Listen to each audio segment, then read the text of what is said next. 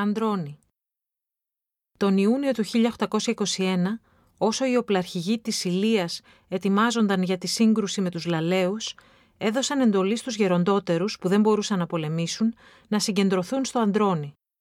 Το Ανδρώνη είναι ένα φυσικά οχυρό χωριό κοντά στο πυκνό δάσος της Φολόης, στο οποίο θα κατέφευγε το ελληνικό στράτευμα σε περίπτωση υποχώρησης. Η δράση των αμάχων στο Αντρώνη είναι ένα παράδειγμα της συμμετοχής και προσφοράς των αμάχων, γυναικών, παιδιών και γερόντων στην Επανάσταση. Ένα σημαντικό πρόβλημα του στρατοπέδου ήταν η πρόσβαση σε πόσιμο νερό. Για να βοηθήσουν, τα μεγαλύτερα παιδιά μάζεψαν τα ζώα της περιοχής και όσα περισσότερα δοχεία μπορούσαν. Βαρέλια, τσίτσες, ασκιά. Μέρα και νύχτα πηγαινοέρχονταν στις πηγές της περιοχής για να γεμίζουν τα δοχεία. Τόσο πολύτιμο ήταν το νερό που οι πηγές φυλάσσονταν από ενόπλους του ελληνικού σώματος.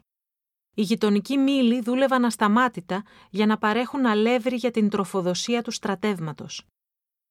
Οι γυναίκες έφτιαξαν πρόχειρους χωματόφουρνους κοντά στο στρατόπεδο και από εκεί προμήθευαν τους στρατιώτες ψωμί. Τη φροντίδα της τροφοδοσίας είχε αναλάβει κατά παράδοση η Αντιγόνη, μια γυναίκα δυναμική με ηγετικά χαρίσματα. Η επίσημη ιστορία δεν μας διασώζει πολλές πληροφορίες για την ενεργό δράση των γυναικών κατά τη διάρκεια της Επανάστασης. Όμως γνωρίζουμε ότι γυναίκες σαν την Αντιγόνη βρίσκονταν συχνά στο πλευρό των πολεμιστών, φροντίζοντας την τροφή και την ένδυσή τους.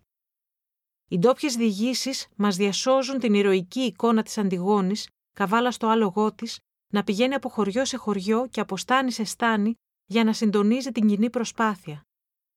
Πάνω από 100 γυναίκες, χωρισμένες σε ομάδες, ζήμωναν, μαγείρευαν, έπλαιναν τα ρούχα των αγωνιστών και φρόντιζαν τους πληγωμένους. Μάζευαν κλινοσκεπάσματα, τσαρούχια και ό,τι άλλο είχαν ανάγκη οι στρατιώτες. Κάποιες συμμετείχαν ακόμα και στην κατασκευή και επισκευή των ταμπουριών.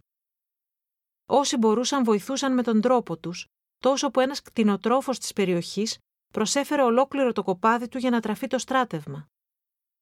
Στην υποστηρικτική επιχείρηση που στήθηκε στο Αντρόνι και την γύρω περιοχή συμμετείχαν περίπου 4.500 άτομα, δίνοντάς μας μια συγκινητική και σπάνια εικόνα για την προσφορά των αμάχων της Πελοποννήσου στην Επανάσταση, πέρα από τα φημισμένα πεδία των μαχών.